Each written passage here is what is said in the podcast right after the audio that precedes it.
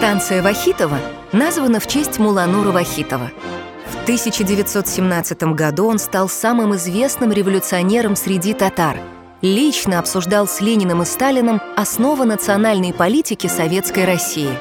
Целью прогресса мусульманских народов Вахитов видел в таком обществе – где среди вечной весны огнями ликования сияет святая Кааба тихого мира и неиссякаемой любви.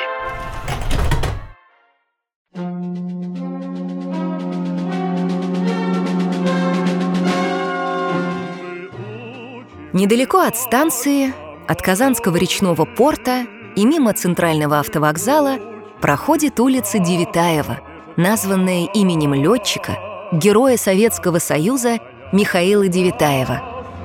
В 1945 году он совершил дерзкий побег из немецкого плена на сверхсовременном бомбардировщике «Хейнкель», а после войны служил капитаном речных судов и преподавал в речном техникуме. Железная дорога разделяет две исторические территории – Старотатарскую и Новотатарскую Слободы. Среди горожан и туристов наиболее известна Старотатарская Слобода. Она зародилась на берегах озера Нижний Кабан. Именно здесь после завоевания Казанского ханства Иваном Грозным поселились служилые татары.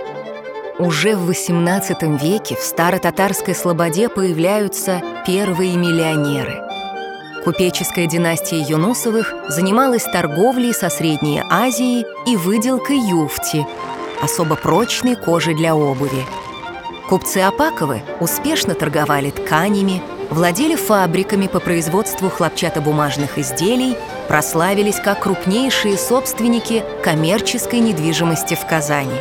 Семейство купцов Апанаевых преуспело в разведении элитных лошадей, производстве мыла и управление гостиницами.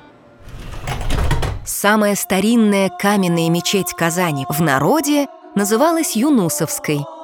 Строительство финансировала семья Юнусовых. Сегодня эта мечеть носит имя известного ученого, просветителя и богослова Шагабуддина Марджани. А вот вторая по старшинству мечеть по сей день называется Апанаевской и напоминает нам о своих благотворителях. Главная площадь Слободы, Юносовская, украшена оригинальными особняками ее богатейших жителей. Например, особняк Юнусовых-Апанаевых с арабской вязью на фасаде в стиле модерн. Или знаменитый дом Шамиля, который был построен на средства Ибрагима Апакова и напоминает средневековый замок. По другую сторону железной дороги раскинулась Ново-Татарская Слобода – она образовалась в середине XVIII века, когда на болотистые земли в пойме Волги были переселены 100 татарских дворов. Из интересных исторических сооружений следует отметить Азимовскую мечеть XIX века и старинную мечеть Искеташ. Южная оконечность Новотатарской слободы обозначена знаменитой Плетеневской тюрьмой, возникшей на месте русского села Плетени – а также обширным историческим кладбищем Янгабистесе. В этом некрополе похоронены многие известные деятели татарской культуры. Например, поэт Габдулла Тукай, которого называют татарским Пушкиным. Он красочно воспел в своих стихах город, подаривший ему славу и успех.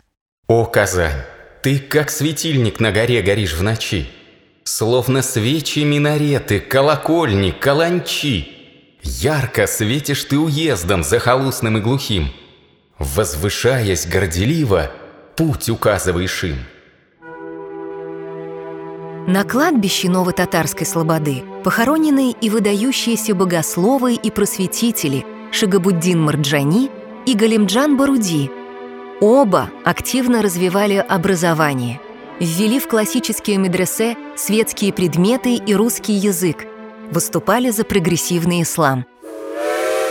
Символической границей между русской и татарской Казанью было озеро Нижний Кабан. На льду озера в Масленицу устраивались кулачные бои, азартное развлечение в дореволюционной Казани. О красоте этого озера наш знаменитый земляк, великий бас – Федор Шаляпин сказал так. «Я бывал и на прекрасном Средиземном море, и в Атлантическом океане, а все-таки я до сего дня с любовью вспоминаю тихое, темное озеро Кабан». Ботаническая протока соединяет между собой озера Нижний и Средний Кабан.